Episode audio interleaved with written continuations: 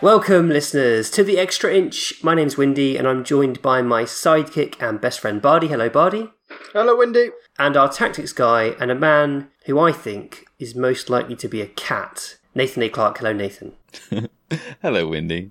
As opposed to a dog, of course. Yeah, yeah, I think I am, yeah. I mean, on account of my height, I don't play centre-back a lot, but when I do...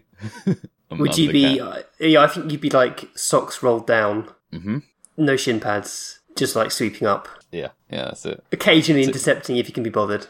One or two touches, never more than that. Very, very sort of Toby Alderweireld, I think. You know, but, but like a like probably Toby now for Spurs rather than Toby no long passing though. Like you, I don't think you could be bothered to play long passes. I think it'd just be like sideways passing on the goal line, just sideways passing. I've got, I got some, I got some zips to feet going on, but not the have big you? diagonals. Don't have the don't have the hamstrings or whatever. Or so it'll be technical. I, I can't get the long the long ping going. You're just reading the game and occasionally organising the guys around you. And every time the ball goes over my head, it's just absolutely dusted for the sprint to the ball, and that's it. Oh, that went better than I thought it would. Um, firstly, shout out to David Lindner um, for having some fun with the intro music. Very much appreciated. And I want to give a shout out to Matt Borum, who's uh, come over for his annual visit from the States and bought me beer, which is just so, so sweet of him. Really, really nice. Um, I still need an accountant, by the way. So if anyone's uh, got a mate who's a Spurs fan and an accountant, please do get in touch. I really, really want to work with someone who's a Spurs fan. It would be nice to pay someone who's Spurs.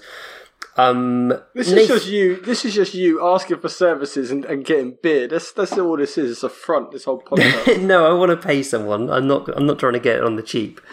Uh, I do want to pay someone, but I'd rather pay a Spurs fan if if possible. Um, Nathan, hello. Nuno Video two came out last week. Nuno Video three, is that coming this week? Probably not this week. I need to think about how I want to do it, what what questions I feel are unanswered, unposed. Maybe it will just be more sort of narrative driven. Maybe it will just be like, and then this happened, and that was good, and then this happened, and that wasn't so good, and that kind of thing. I think I want to assess how much uh, Wolves getting seventh that season was an overachievement, because I think that, that really is his only possible claim for, for an overachievement. We talked about this okay. before. Um, but I've also started to poke around players a little bit. I, I might have had a bit of, I might have to put Nuno on the on the back burner for uh, for a couple of weeks and and, mm. and get excited about these new toys that we have. Yeah, that's that's not a bad shout. I really liked the second video, by the way. Some good work with the tactics board. That was um, that was nice, showing how you can achieve the same thing in two different formations, which was um, which was really interesting to me. Um, so so good work there, uh, Bardi. What have you been up to? I'm reading at the moment. I'm going to get Bardi's book club back going, uh, back on the road. I just finished. I'm about halfway through Ewan Flynn's um, Sunday League book, which is a great read. Ewan's been doing a lot of writing for the Fighting Cock and for us as well. And I'm going to sit down and have a chat to him about, about his book and also the kind of intricacies and the very Britishness of, of playing football on a Sunday down the park, because I'm I'm not sure if um, if the rest of the world has this kind of custom. So I'm really excited to, to chat to him about that. Nice, nice. And I um, I recorded my first podcast straight off the training ground with Chris Somersell uh, since he got his new job, essentially. So Chris is now the under nineteen women's coach at Hearts, which is which is great for him, really, really pleased for him. Uh, they've got an exciting, progressive new female manager coming in for their first team. She will be the only the third female manager in the Scottish women's uh, league, which is which is surprising, but also it's cool that it's at Hearts and that he'll be getting to work with her. Eva, Eva, oh, I don't want to get her name wrong, so I'm not going to attempt it. Uh, yeah, so really massive congratulations to Chris on his new job. Uh, we had a good chat about it, and that'll be out sometime this week as well. This is all on our Patreon, by the way, patreon.com forward slash the extra inch. We now have over nine hundred patrons, which is absolutely mind-blowing. Um, thank you so much. Like, it honestly means the world that people would sign up to our Patreon. Oh my God, it's insane. Uh, but what a insanely amazing community we have on the Discord. It's just such a lovely place to spend time chatting to, to fellow Spurs fans. We're supremely lucky. Um, thank you. Really mean it. Thank you so much. Uh, boys, we've got some signings to talk about. We've got lots of interesting stuff to talk about. So uh, two signings already this week. Pierluigi Gollini, which is just the best bit of nominative determinism. Gollini, and he's a goalie. It's just perfect. Yeah. More like uh, goal-in-y. Yeah.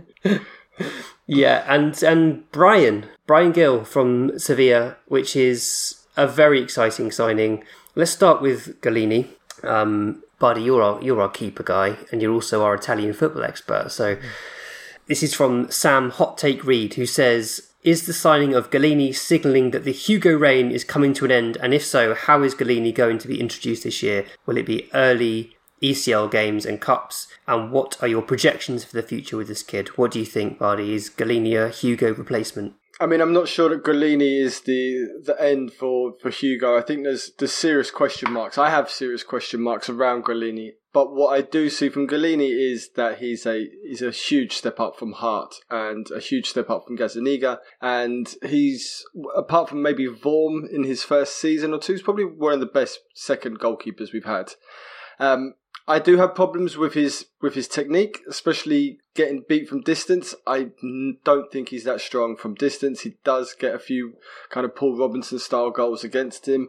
The one from the one that always stands out is when Atalanta played Real Madrid in the Champions League this season. Mendy, with his right foot, not even his stronger foot, bent it in a soft shot from quite far out. And I thought Gollini's feet movement was bad, and I don't think his his dive actually extended. It was I was I had it was a poor goal to concede. There's also his one on ones, which um, are very worrying. He has this. First of all, his timing is kind of bad, that he doesn't come out, and also he doesn't spread himself, which is okay if you've got good timing like Hugo and you're very elastic, you can kind of spring. But he reminds me a bit of Kepa in that style, that uh. he's not he's not the most physically imposing goalkeeper. So if you're not the most physically imposing goalkeeper, you have to have spot-on timing or be a little bit unorthodox, kind of like in the De Gea model. And I just, I don't think he, he fills the goal enough. So if you're Donnarumma, you've got God-given gifts that you're a giant. And then you just need to add some decent timing in there. If you're not Donnarumma, if you're a Hugo, you have to have exceptional technique and timing. And he doesn't have that, which makes me think he's not our number one going forward. But he's uh, he's he's on loan, and it's a it's a it's a way to test him. We can see what happens. It's very risk free. Um, Hart doesn't seem to be liked by Nuno, so it, it's a smart transfer in that sense. But I don't think in I don't think in three years' time, Gollini's going to be our number one. That's really useful analysis. I, I appreciate that. I, I know very little about him other than the, the clips I've seen, so that's that's great stuff. And Nathan, anything to add? Yeah, so I had heard similar um, thoughts on his, his one v one defending from um, uh, an industry side goalkeeper analyst, and then I also retweeted a thread that said the same thing again. So it's something that a lot of people are picking up on, that he he sort of he goes to ground quite early and is easy to chip on the one v one. Um, This sort of he sort of totals out just kind of hitting average on his on his sort of uh, saves versus post shot expected goals, yeah. Uh, but he's a young goalkeeper, so perhaps you think that there's room for improvement there. Um, I hadn't I haven't got around to sort of watching him see see how he is in terms of like his cross collection, um, his his passing, that kind of thing. But purely as a shortstop, he's sort of average or slightly below average, uh, but with some upside because he's he's twenty-six. Is that right? Yeah. So I don't know. I, I think it's it's a bit. It's not the worst signing. Like um, we signed worse goalkeepers in the last twelve months, but um, it's not an exciting one either, and I don't think it's the way to go about preparing for the race. I, I've tweeted before, uh, I've spoken before on this podcast. For me, Onana is right there. He has a drug ban, he can't play till February, which means he would come in and automatically be deputy, and like, I think he's an outstanding goalkeeper. He's outstanding with his feet. He's very proactive. He's everything that you want from the modern goalkeeper. He's still on the younger side. He needs. He, he's moving this summer to somewhere. He's relatively cheap because of his drugs ban. That matches perfectly with us because we're not about to kick Hugo out the door in a rush. Now, eventually, it comes to a point where you have to pick one of them, right? At the end of this season, beginning of the season after, you've got to pick one of them. And I just don't think it's going to be that hard, right? Hugo is still one of the very best shot-stoppers in the world. Wow, amazing, incredible still. But, like, that's not going to last forever. That might be another year, another two years, another three years. But it's like, how long are you going to keep gambling on that being the case for Hugo? Versus, you, we just know that Onana has a very, very big, very, very long upside. And I think you go, okay, Lloris is still very good, but we have to think more long-term. Prioritise what is going to be a first eleven quality keeper. Um, try and get a sum out of Lloris because he is still a very good shot stopper, and, and, and think in those kind of terms. I don't think that bringing Gollini is, is likely to be the long term answer to, to what we're looking for here. But um, I don't know. It's also not the greatest priority or the greatest worry. Yeah, no, that's that's really interesting as well. Um, I've got a few thoughts on this transfer. I, I when I originally heard about it, I was a bit annoyed because I was a bit like, well, why are we bringing in another um non-homegrown goalkeeper, and why are we spending fifteen million euros on them when, like, we had Gazaniga right there and he mm. was fine as a backup, and um, we've let him go on a free? It just didn't make any sense to me. But this now being uh, a loan and not a permanent transfer, that's that's fair. Yeah, a loan with an option, that does change that slightly for me. um I'm, I don't know if he's going to count as homegrown or not. I, th- I think so. Not. I think so. Not. The reporting, Alistair Gold, who we trust on all things because he's he's so reliable, he has reported not. However, I know that he was playing for Man U's academy for three years before the age of twenty-one. Whether he was registered, three. I don't know. Yeah, so three seasons. Oh, so he wasn't on the book for three necessarily. He's exactly. Only on the book for two. Exactly. So it will depend on the registration. It will depend on whether he was. Right. On trial at that point. Um, yeah. I'll, I'll say this. If we have, like, done our behind-the-scenes research, got in touch with the F A, and we found out that he can count as homegrown when no one else thinks he is, then this is a really smart bit of business, and, and yeah. fair play to Paratici. Um, but if we're just sort of hoping that that might be the case and we're bringing in an okay goalkeeper, then, then it's not so smart. So kind of hinges on that for me, I think. So the, the other thing that's... Um... maybe take note about this transfer was the reporting, I think it was yesterday, about us also trying for David Raya of Brentford, who I think is a really, really good young goalkeeper. Really good. I'm a big fan of Raya. And it seemed like we tried for him, he was too expensive, so we've gone for Gollini. And it makes me wonder if maybe they want to watch Raya or someone like Onana or, or Melier of Leeds, who I think is brilliant as well, for another season before committing, and Gollini just gives them a bit of leeway to sort of say, well, let's see what happens. We've got someone in on loan who might be really good, might not. It's, there's no no skin off our nose if he's no good. He just goes back to um, back to his club, uh, almost as if nothing's ever happened. Uh, if he's great, then he's great, and we keep him, wonderful. When we get him for like fifteen million euros, which is, if he's great, fine, that's cheap, wonderful.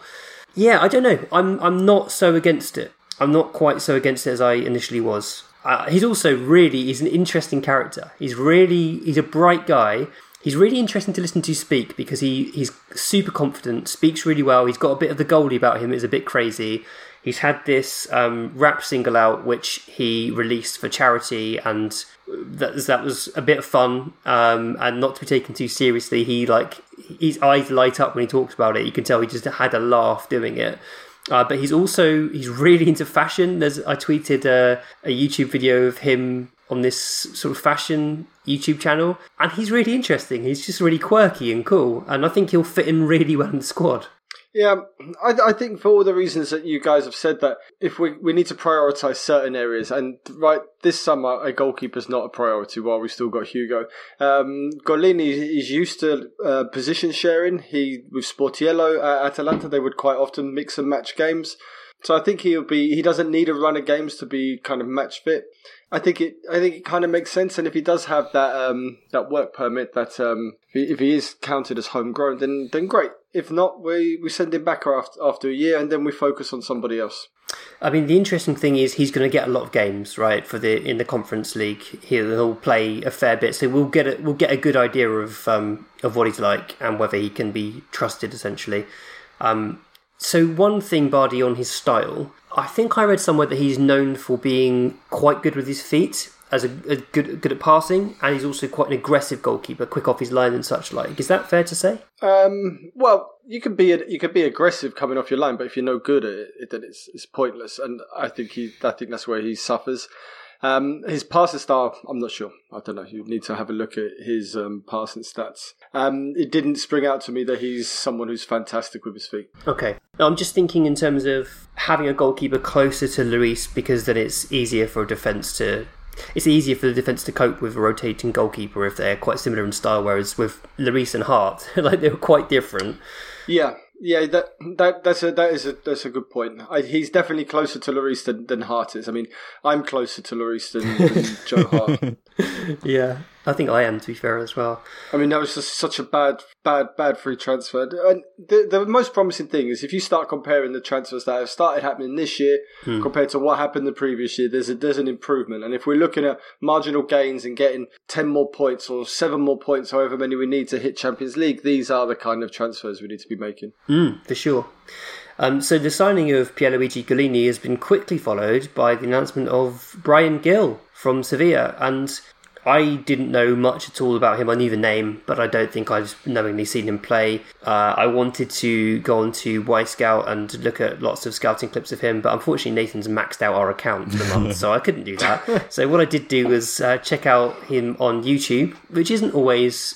It's not always the best way to judge a player, because compilations tend to completely ignore all the, the less positive moments that players have, but it gives you a flavour of what kind of player they are. They are. Um, he's he's really exciting. He's a really, really exciting player. He's a left-footed winger that plays on the left wing. That's quite unusual. He he has played on the right as well, but it definitely is, is more prominent on the left. Um, he likes to come deep for the ball, receive it to feet, take players on, very sort of direct in the fact that he wants to put balls into the box on a consistent basis. He wants to feed passes into the box and create chances. He also wants to dribble into the box. Um, and his dribbling is absolutely exceptional. Uh, Chris Somersell tweeted earlier uh, an image from the Market Insights database, and his progressive runs are basically off the charts, as are the progressive to forward pass ratio, um, and the successful passes into the penalty area, literally like maxing out those bars in uh, in lurid green, which is which is pretty exciting. Um, mm. We we seem to have replaced uh, an aggressive player with a progressive player. Oh, nicely done, nicely done. So, what what, what do you think of of Bryan Gil, buddy? Um, I haven't seen a lot of him, but I I like him. I just saw one stat: he's made sixty-six ball carries in La Liga, and only Messi had more. So that if you're going to buy a player off one stat, buy him. That's the stat.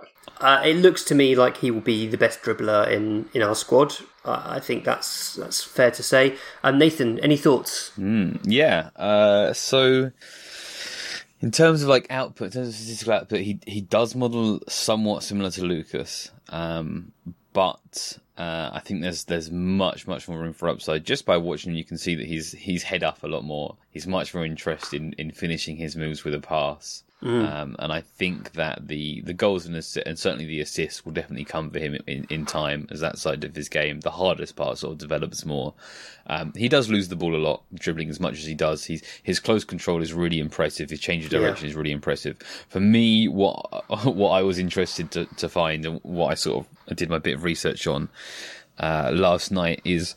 So we bought this left footer who plays wide on the left when uh, what we needed is is a width giver on the right, right? We're going to play with a defensive right back. We're going to play with an aggressive left wing back in Reguilon. Therefore, we need the width on the right to be provided.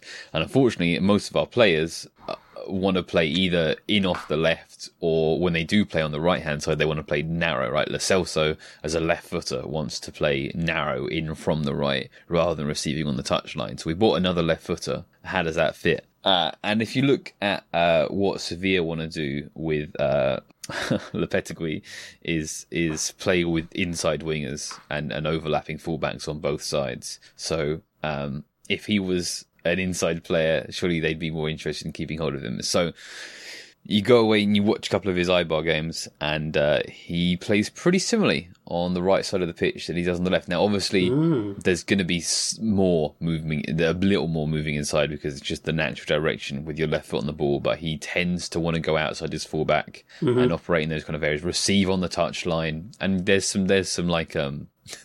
There's some diagonality to his dribbling to an extent, but he's not just like well, he's not who's going the other way. Eric Lamela wants to just like stud roll inside and then look for a three ball every time. He's he's going to be much more width providing uh, without being just limited to that. So I actually think that he he suits the profile really, really well. Um, a really interesting signing, pot- high potential upside. He may not yeah. reach like the highest heights because um, like players of his skill set can reach enormous heights or they can fall quite way short. So there's there's there's there's quite a lot of variance in his in his potential uh, development over the next few years. Um, but I think a really exciting signing, an interesting pro- profile for what we're looking for. Um, I think a really yeah a really good signing. And what's interesting to me is he is someone who crosses a lot, but also crosses extraordinarily well. He is very, very, very good at finding a man in the box. Um, I, I watched quite a few of his crosses in, on YouTube, and the sh- he shapes them beautifully. Uh, and Nathan, as you've already pointed out in in some of your work on analysing Nuno, he wants team he wants his teams to cross the ball. His L- lots of crossing. His twenty-eight percent cross accuracy is l- nearly eightieth percentile in, right. in quality. Yeah, that's uh, yeah, it's a good match up for Nuno, right? Uh, let's so. carry on doing. Let's carry on talking about ins before we do outs, because I want to devote some time to the okay. outs. I think they deserve some time devoted to them. Um, and yeah, just to finish off on on Bryan, I think Nathan made a really good point there that it's, there's a high upside to the signing. It's a, it's a bargain in many ways because we've we've not spent a huge amount of money. He's twenty years old. I mean, I tweeted earlier like what the ages of the players that he's he's closest to, the players who he's closest to in age in our squad, and it's like. Josh Aluiemi is close, closest to him in age. It's mad how young he is. He's he's such a young player. Uh, and he's really, really highly rated in Spain. Uh, has made his debut for the national team. People were talking him up as like a future star for the national team. This is an exciting signing. One of the most exciting signings we've made in quite a while. And it's uh, it, it makes me certainly feel very good about the upcoming season. Uh, next one, who is it seems like is edging closer to an agreement, is Cristian Romero, who plays for Juventus but spent last season on loan at Atalanta, as did Gollini. Um, and Bardi, I know you're very excited about this one. I think he's a brilliant defender. I think he's a defender you can build your defence around for, for quite a period of time. I think he has everything that that none of our defenders have. Um, and I, I just see this as, as a real obvious signing. And I think it's so obvious that I'm worried it might not happen. I think somebody else will just gazump us because I think he's a fantastic player. And I'm totally in on this transfer.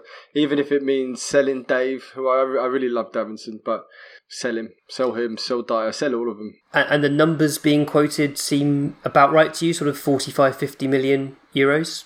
I think so. I mean, we we spent, how much do we spend on Davinson? forty-two. I think I think this is a transfer you put in place and it, he's there for a long period of time.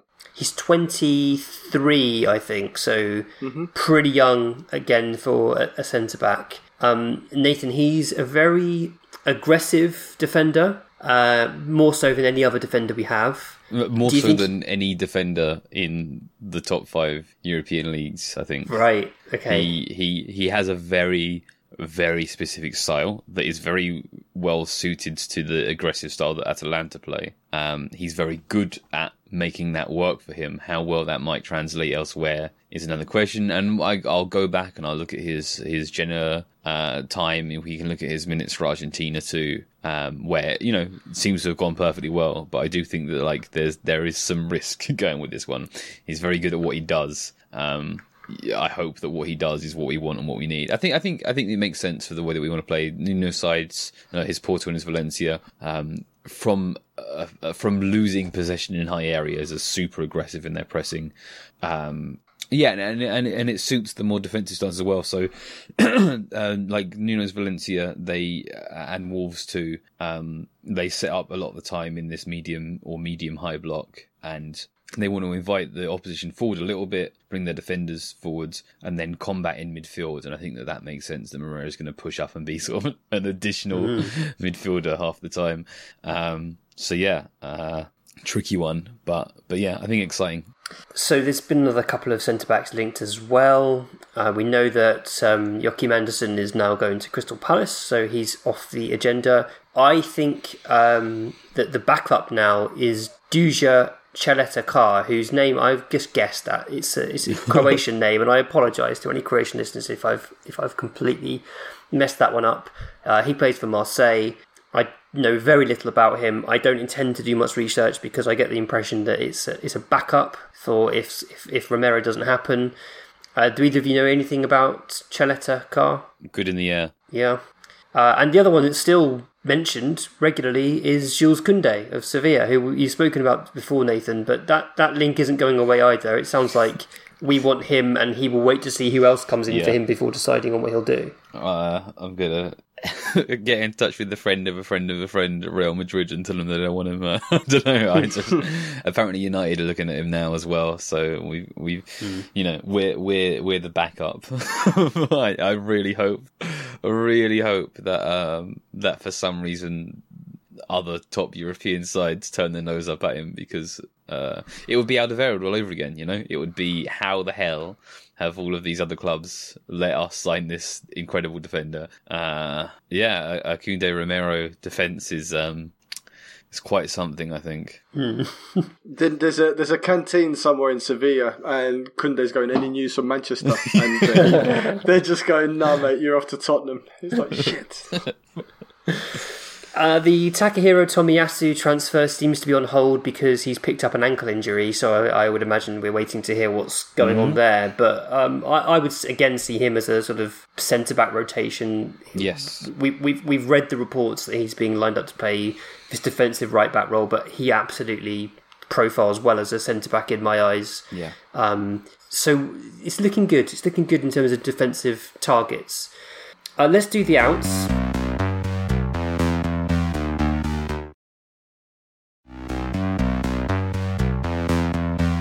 Um, Eric Lamela has joined Sevilla as part of the Bryan Gil transfer. Uh, he's left a very heartwarming message. Um, how to frame this conversation? There's been lots of gatekeeping, I think, about how we should feel about Eric Lamela, which I think is completely unfair. And Lamela's been at Spurs for eight years. And, and those eight years haven't been easy for him at all. He's he's had some trauma in his life, and mm. he's had some difficult times at Spurs with injury. Too many injuries for my liking. Uh, we I know because I had I T K at the time. We misdiagnosed an injury when he first joined Spurs, and it it massively held up his um, his start to life at the club. We did, that was our fault, not his. And he had subsequent injuries off the back of that. Lamela has not always been everyone's favourite player on the pitch. He can be very frustrating, uh, and, and sometimes you just want to shake him. But oh my goodness, like, there are very few players I've ever watched play for Spurs that play with the level of intensity that Eric Lamela has done over those eight years. And, and for that, he's somewhat become a cult hero. Not a legend, absolutely not a legend, because he's not good enough to be considered a legend. But, but cult hero is something different. Cult hero is something Freund-like, you know? Lewis Holtby was uh, seen by many as a cult hero. Someone that you take to your hearts for reasons beyond what they, they can achieve on the football pitch. And for me, Eric Lamela fits squarely into that category. Um, a couple of highlights for me. The, the picture of him in the maternity ward. His partner's just had a child. He's watching Spurs on his iPad. And the other moment that stands out was when he he made like a really strong challenge against Burnley. The physio comes on to, to see to the player who he's injured, and Lamela just steals a bottle of water from the physio's bag. It was so perfect. Uh, but obviously, like, the two boners are magical Spurs goals as well, and he'll forever be remembered for those. Um, Bardi, how do you feel about Eric Lamela leaving Spurs? The the Eric Lamela we signed from Roma was an utter failure. He didn't do anything that he was supposed to do. But through this wreckage, because he was an absolute car crash for the first year, through this wreckage emerged something that occasionally bordered on an excellent player, occasionally bordered on a good substitute, and and he did turn into this kind of cult cult um this cult idol. We, we we would admire the stuff that he would do. He would never actually do what we signed him for, what we needed from him, but he had some brilliant moments. He I tweeted today, at the last couple of minutes of the Champions League semi-final, he's trying to nutmeg someone on the corner of the box, which doesn't work, but then he sets off a counter, which we could have scored another goal there had we been a bit smarter. And it's that kind of flipping and flopping between absolute uselessness to brilliance, which is the reason why he, he's divided um, Coy's Twitter. And I, I can I know why people hate him, because he he never became the player that we thought he was going to be. He replaced Bale, which was an impossible task. Hmm. Uh, but then he is held in such high esteem by other people that it almost upsets the other end, the other the other end of the spectrum. I would I will remember the Rabona he scored in um, in the Europa League. I was right behind it, and I didn't see it, but I knew it. So. As he step, as he did it, a, a, a defender stepped across. So it was the weirdness where, like, how did that go in? So you knew something special had occurred, but I didn't. I missed it, and it was only when someone got their phone out and you saw it, you're like, "Oh my days!" That's that's how he got it in from there. And th- those moments are brilliant. I was also there with the Burnley game where he whipped it in, and that was very Bale-like. You're like, yeah. "Oh, here we go. He's going to explode now." He never did. And then, you know, the, the assist against Man City and, of course, the, the stamping of Fabregas. He has these iconic moments, but unfortunately his career is not something that we will, we will remember fondly as a as a success. But that's just very Tottenham, and that's just what he is. You know, he aimed he aimed for the stars, but he, he, he missed it because uh, he normally slipped over as he shot. He elbowed the stars, I think. He elbowed the stars, yeah. Uh, one thing I would say, Bardi, you mentioned there that um, he's divisive and, and one side of the, the argument wind up the other. I, mm. I, I think there's slightly more to that. I think um, the sort of darker, nastier edges of the Spurs fan base um, were quite mean-spirited about Lamela from quite early on. So he would get nicknamed Pamela, which there's something distasteful about that joke generally, um, not least because it doesn't even work, because like he has all the stereotypical like masculine elements to him. He's he likes fighting, so it doesn't work anyway. But um, but also there there was a bit of the the sort of Graham Souness, very Latin element to it as well. People didn't like the shithousing, and then suddenly other people were like, "Hang on, this is good. Why why do you not like this? This is the good stuff." And Poch very much embraced it, and he, he became Poch's general in some ways. Not just the, the shithousing. I think there's something to be said also for how Lamela as a player genuinely could change the tempo of a match coming off the bench. It was absolutely insane sometimes how he would come on and have an instant impact. And that wouldn't always be a lasting impact, and he wouldn't always get a goal or an assist, but you would notice the Spurs team play faster, play harder, because Eric Lamela was on the pitch. And I think that's an unusual trait to, to have, and I think it's something we will need to find a way to replace in the squad. Um, but that's why I think one side of the fan base sort of took him to their hearts slightly more um, as a result of the abuse he was getting from this sort of nasty side. Mm. Nathan, any thoughts on, on Eric Lamela? Yeah, man, I'm going to miss him. I uh, I don't think that, like... I, I think that he's he's unique, you know. I don't think there are other players really like him. Maybe mm. maybe maybe there are if you head over to, to River Plate or whatever. But I just think that like that mixture of of um, like twinkle toads, through ball focus, kind of okay. Sometimes he can be frustrating because because there's not much guile to what he's going to do a lot of the time. But then combine that with just like a nasty, like violent. Uh, but like also like like really getting it, like in a summer where we're talking about like supposed boyhood Spurs fan Harry Kane, where he's going to play in a few months' time, Eric Lamela is like fully Coy's against the odds w- with no with no like great reason to do so. He just really bought in to to Spurs in a massive way, to the extent where reportedly he has to be persuaded to leave us to go play in the Champions League next season, you know, because he really likes Tottenham. He likes living in London. He likes everything he, about the club, you know, making Santa dress in blue with his with his custom Tottenham play PlayStation controller. Oh yeah, you know, he's he's Spurs through and through, and uh, we we have to respect him in that way. We have to remember him in that way. We have to be so grateful for him. Uh, he he sort of he like he briefly touched on like um, elite uh, expected assist numbers in his second season, and then he was like a decent squad player from like twenty seventeen to twenty nineteen. Injuries obviously doing him a lot of harm in that time, and then and then also at that point he falls behind like Dele Ericsson's son, which is, means that even when he's fit, he's he's going to struggle to see sufficient game time, and he's someone who wants a string of games, and that undermined his performance as well. But I think that mm. there's definitely a lot of talent there. Um, I definitely think that he's still got a good few years in him uh, at Sevilla. I think that's it's likely to be a good match for him. Um, but yeah, just what he represents, I like we will miss having that character in the squad, definitely. Um, yeah. I do think if you if you go back now and uh, time travel all the way back to twenty thirteen and you you watch what he was doing with Totti at Roma, and you could see that the player that he, he should have been.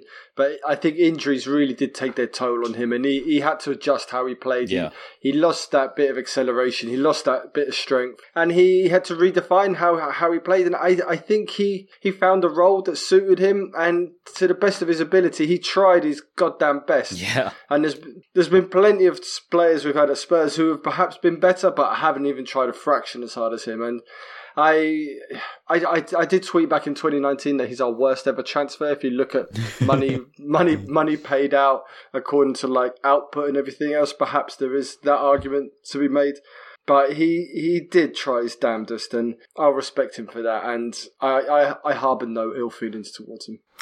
So from one important uh, player from the last decade leaving to another, it looks like Toby Alderweireld is heading to Qatar to play for Al Duhail. Um, this, to me, is an indication that Alderweireld understands that he is done at the, the top level of, of this sport, that he is just going for one last payday. Fair play to him for doing that. Absolutely no issue with that at all.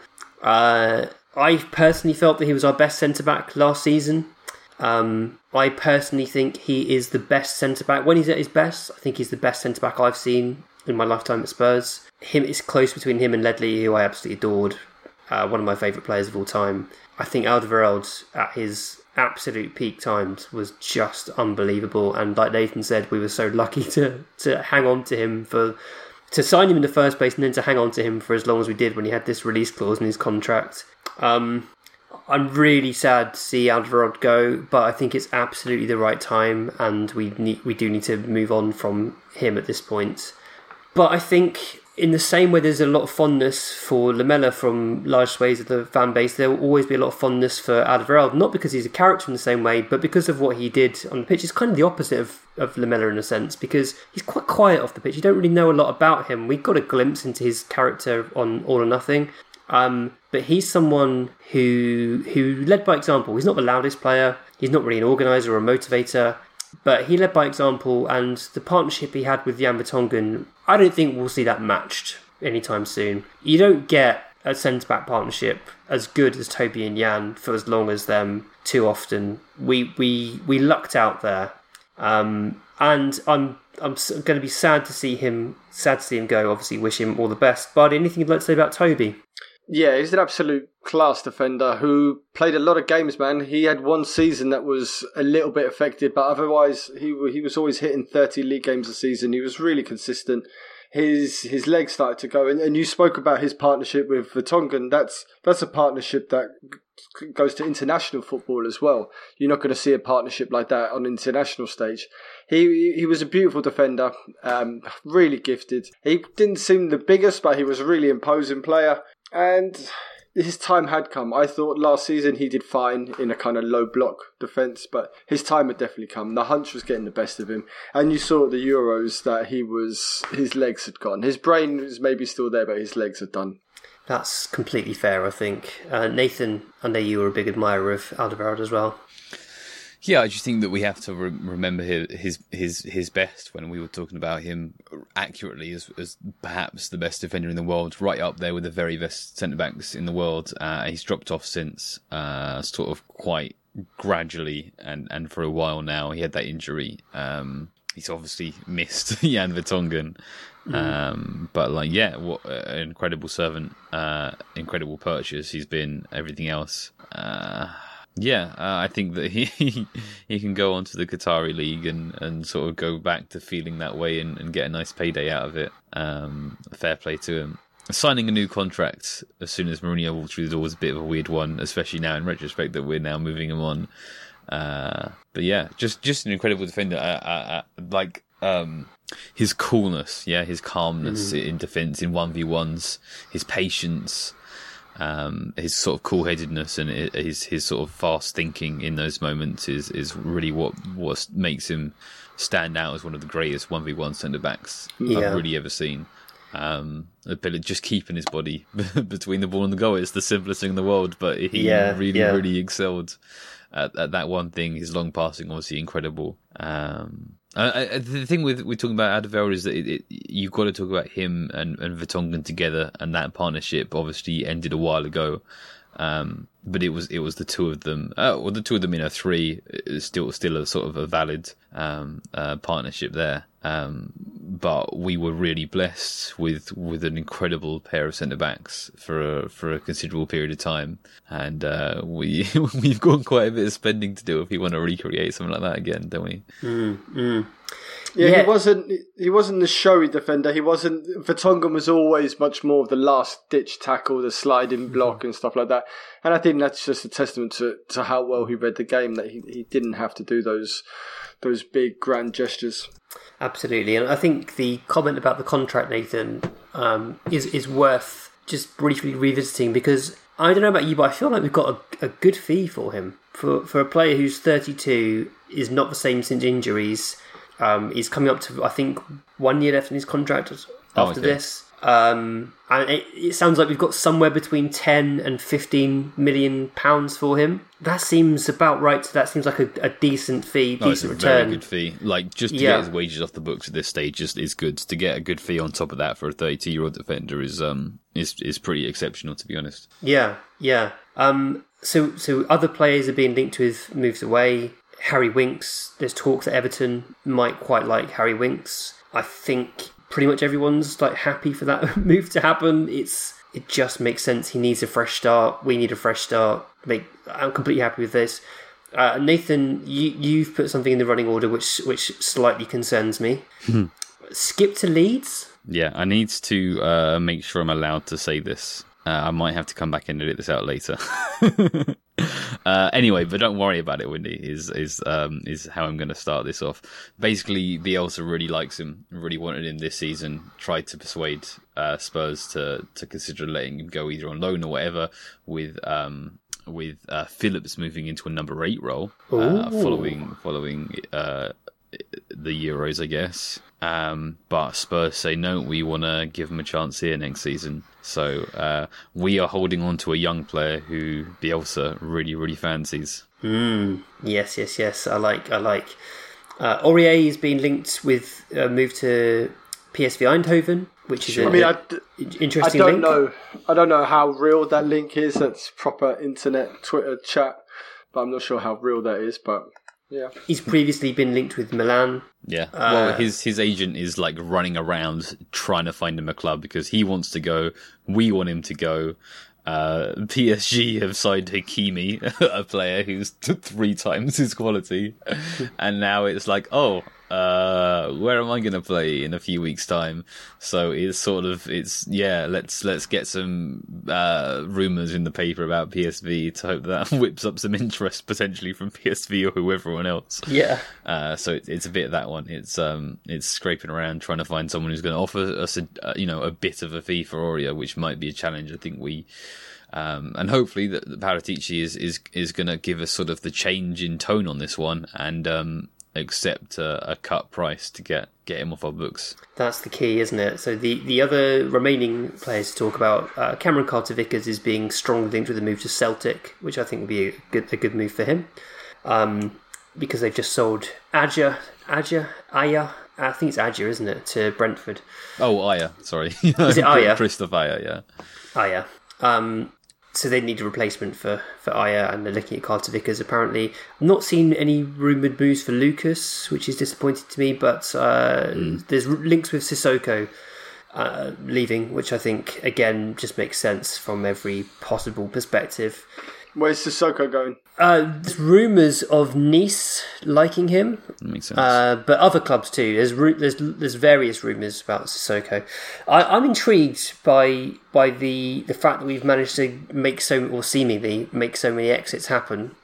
Um, Paratici is getting lots of praise. There are many memes doing the round. People are saying constantly, "This man never sleeps. He he oh, yeah. he he breathes football. He's he's on his phone constantly. He's he's working all the hours that." that God sends. And um, he uses wired headphones, so his um, AirPods don't get hacked is one of the the latest things I heard. What is that about? I mean, he's just a dad, isn't he? That's the reason he's using wired headphones. They're the ones that come in the box. Yeah, exactly.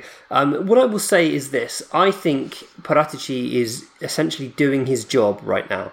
However, if he, if Paratici manages to sell Charles Joseph John Hart for a fee, then I will be all in on all of the Godfather memes, because that would be a remarkable achievement. Um, what do you think, Nathan? Is is Paratici some sort of hero that uh, that deserves all this praise that he's currently getting?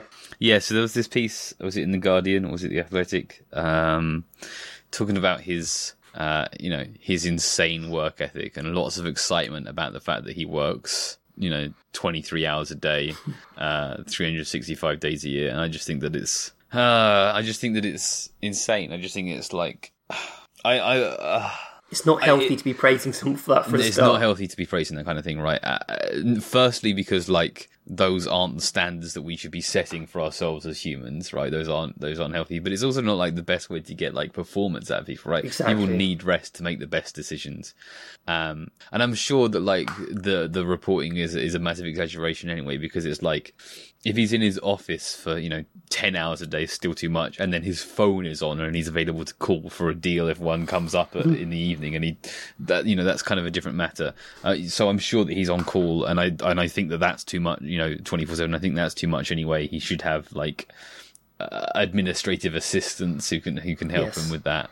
Um, so the whole discussion around it is is kind of disturbing, frankly, um but uh the the work is coming on pretty pretty strong this summer. Oh, we wait until until the end of the summer to say, hey, he did move on all these players, hey, he did bring all, in all these players.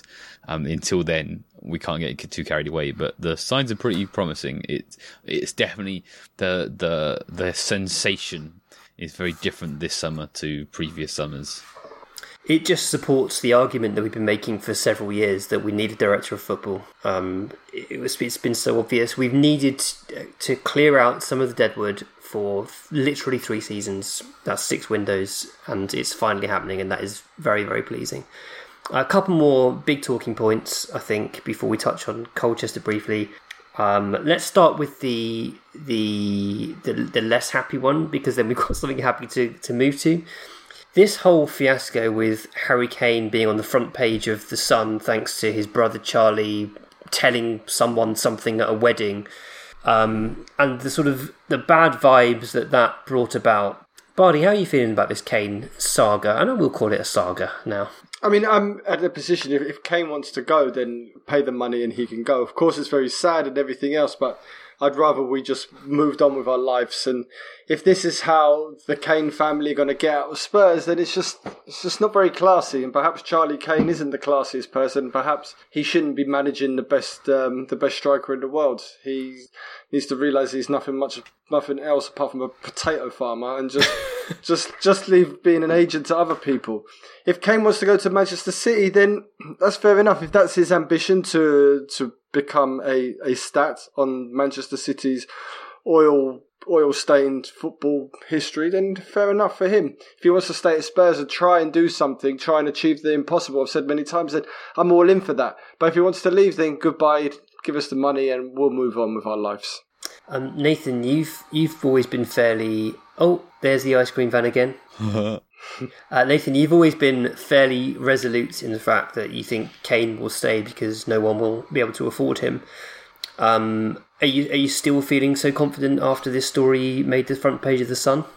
Well, I'm feeling confident in a different way, which is that if the reported figure of one hundred sixty million comes up, I'm feeling pretty positive about receiving that kind of money for player his age and injury record, to be honest. Mm. Um, do I think that City will put that money up? Um, uh, maybe. I, I think it's more likely he stays, to be honest. But uh, I don't know. Maybe, maybe Charlie's been dropping the I T K at a wedding Uh, he wears a suit to work. He has one client. It's his brother. He has an office. He dresses up in a full three-piece. Uh, has an office specifically for, for for just his one client, his brother. Um, he's so, got the same. Know. He's got the same work ethic as Harry. yeah, yeah. His preparation is immaculate. First person at the office in the morning, last to leave. Also, the only person who's ever there because it's just a little a little studio he's rented out. It's a converted shed, isn't it? Let's be honest. He's got he's got two rooms in his converted shed. One is his office, which is also a shrine to his brother Harry, yep. and the other is a bar. And he probably spends most of his time in the bar. Yeah. Charlie like, Kane. I can imagine he's a bit like Johnson in the in Peep Show when he's when he sets up his home office. He doesn't even doesn't even make the bed; just gets out of bed and gets cracking on his laptop. Uh, I mean, I, I like Nathan says, I'm not sure Pep's going to go for this because it's a lot of money, and it's not like Pep Guardiola's going, oh, okay, if I had Harry Kane, I'd win the Champions League. He's not that kind of manager. He has a belief and a philosophy around how his team should play. And I don't think he, he's just going to go and buy Harry Kane, and, and, and that's that's his system. He's going to have to change how his team plays, in my opinion. And I don't see him doing that. The last time he tried to change a team to fit in a massive number nine, it didn't work well. But of course, the the very different personality, very different personalities between Harry Kane and Ibrahimovic. But uh, I just I don't see I don't see it happening. If it does, just get it done early, and we can all move on because. That first game of the season of watching Harry Kane play against us is going to be it's going to be very strange. Well, he's, he's not playing that game either way. Apparently, he's he's he's taking out the rest, which I'm really glad to see. Most mm-hmm. of the speculation around this is that like, oh, he's avoiding the game because we don't know who's going to play for or everything else. I just think that like it's really good that he's getting the, the rest because he, he needs it. Even if he plays for City, I, I still think he. I'm still kind of glad a little bit to see him get the rest. Uh, maybe, uh, Wendy, do you think that we've already spent the that we're already spending the Harry Kane money? It definitely seems that way. Um, the problem is it's also speculative because we've just assumed that all football clubs, all top-level football clubs, are going to be poor this summer because of COVID and the lack of revenue. Um, the thing is, we're, we've sold quite a few players already. We're selling more. We can probably afford to make some decent signings, knowing that we're also getting wages off the books. Mm. So, so it's not necessarily the Kane money, but um, yeah, I mean, come back to me if we sign. If we sign um, Koundé as well as Romero, because yeah, then enough. I'd be like, yeah, we probably are spending the Kane money if that's the case. Yeah, all right. Um, and the thing with Kane is, obviously, I want him to stay. I'd love, I'd love to have the league's best player in in our team for next year. A, a team that I'm feeling happier and happier about. I'm feeling more optimistic about as as the days go on, as the transfers roll in. Uh, Kane obviously elevates us and makes us a much, much better side. So it'd be wonderful if he stayed, but one hundred sixty million is an insanely good fee if he were to leave, and uh, a fee that we should be very happy with in terms of what it will allow us to, to do with the rebuild. Um, so on the upside, we had the lovely news this week that Son Heung-min signed four-year contract until twenty twenty-five. Um, so th- there was a video that was released to accompany this Son contract signing, and it involved him and a notice board of photographs of some of his best moments in a Spurs shirt, and it is one of the most joyous videos mm. I've seen Spurs ever release. He is a treasure of a human being. We are so lucky to have uh, a player who's genuinely wonderful to watch on the pitch, but also just like a, the most decent, adorable, beloved footballers we've had at our club ever, uh, and I'm so happy that he's signed. I know from an accountant perspective it makes so much sense to sell him at his peak, at his prime, get some money through the through the door onto the balance sheet while we can, but from a from a pure fan perspective, I'm so glad that Son has signed this contract. I love him. I Uh, he's again another player who cult hero comes to mind, but he's more than that as well because he's such a wonderful, wonderful footballer and um, has been responsible for so many happy moments. Bardi, are you are you feeling like me, elated that Son signed a contract, or do you think we should have sold him? Um, I'm going to be positive here, and I'm I'm happy he's signed a contract. He's a lovely player, scores some great goals, and it's good news, man. It's good. Had we lost Kane and Son in one transfer window, then that would have been bad news. But uh, keeping him is good. It's a good thing. I like him. I hope um, hope this season he he has less of those kind of bad patches and is a bit more consistent. But he's he's a great player, and I'm very happy he's staying. Yeah, and the other thing, Nathan, of course, is if we are losing Kane, then you need Son's productivity. You, you're going to need those goals and assists. Yeah, I mean, Son is is getting on. He's he's you know got to be worth quite a bit of money on a potential sale. Um, there are reasons why why you could criticise new contracts, but I think that if we're considering selling Harry Kane, you keep the other, right? You don't you don't get rid of both at once. Uh, we may well end up keeping both, and then it becomes a little bit of an issue next year or whatever. But uh, I mean, I'm just I'm just not in a rush to see Son go, even though it, it makes sort of sense. And I, I do think that, like, he's one of those players. He has sort of the, you know, Milner syndrome, where everyone says how underrated he is. Um, but also, would he would he command the fee that his his output deserves? Uh, probably not. Plus, you know, all of the, the, the Korean fans that you bring in when you sign Son to your club. So uh, maybe maybe the smartest thing is to, to keep him here for for for a while longer. Yeah. Also, you know, he's he's twenty-nine. He doesn't look twenty-nine. Like Wayne Rooney when he was twenty-nine looked forty. Harry Kane when he hits thirty, he's going to look old and, and move like an old person. He's still got plenty of. Sp- Plenty of spring left in his legs. He mm. he's got another. He's got another easy. I reckon by the end of his contract, he'll still be dashing around the pitch. He's he's a boy that looks after himself. That is absolutely correct. I think he's uh, in really good shape for a twenty-nine-year-old. Um, and I mean, it's not like twenty-nine is is old. It's, it's still very young. But yeah. In in, in terms of strikers, though, it's sort of getting towards the end, isn't it? Uh, at the elite well, for, level, for pace, perhaps for pace-based strikers. Yeah. Mm. Mm. I suppose the other thing about Son is that he has got variety to his game as well, so hopefully he can um, hopefully he can adapt as he gets older and, and perhaps just a yard of pace. Um, we should talk a little bit about the Colchester match. Uh, I mean, there's not a huge amount to say about it, but um, it was interesting to see Pascocci play right back again, uh, a centre-back by trade, who has played left back for his national team, but I thought he did a, a good job again at right back. Uh, Dele got on the score sheet, as did um, is it Son and Lucas, I think? God, it feels so long ago. That seems about right. Yep. Yeah. Yep. Yeah, um, and a, a good team performance, really promising team performance. Skip made his first appearance of pre-season, looked really nice, played an incredible volleyed pass, crossfield, which was just insane. And then Niall John came on in the second half and had another really promising display in midfield also. Um, anything you either of you would like to add on the Colchester match? Revenge is ours. uh, Parrott nearly had a, a brilliant goal, did everything yeah. right, but but didn't quite get the shot. Uh, well, it was blocked, I think, wasn't it? Didn't quite get the separation for the shot. Is that right? Yeah. But I mean, basically, that game is like that is what what what Nuno's football looks like when it works. That is what that is what we're in for. Um, I think that's a, a pretty strong preview, despite you know previously saying when we talked about this in the last episodes that like it's it's just. It's just fitness. There's no tactics going on at the moment. Like that is it's wrong. That is what that is what, what Nuno ball. That is what it looks like. That's that's how it works. So um, yeah, direct attacks, long balls over the top, quick one twos through the middle of midfield. Uh, yep, that's that's that's what we're that's what we're looking at.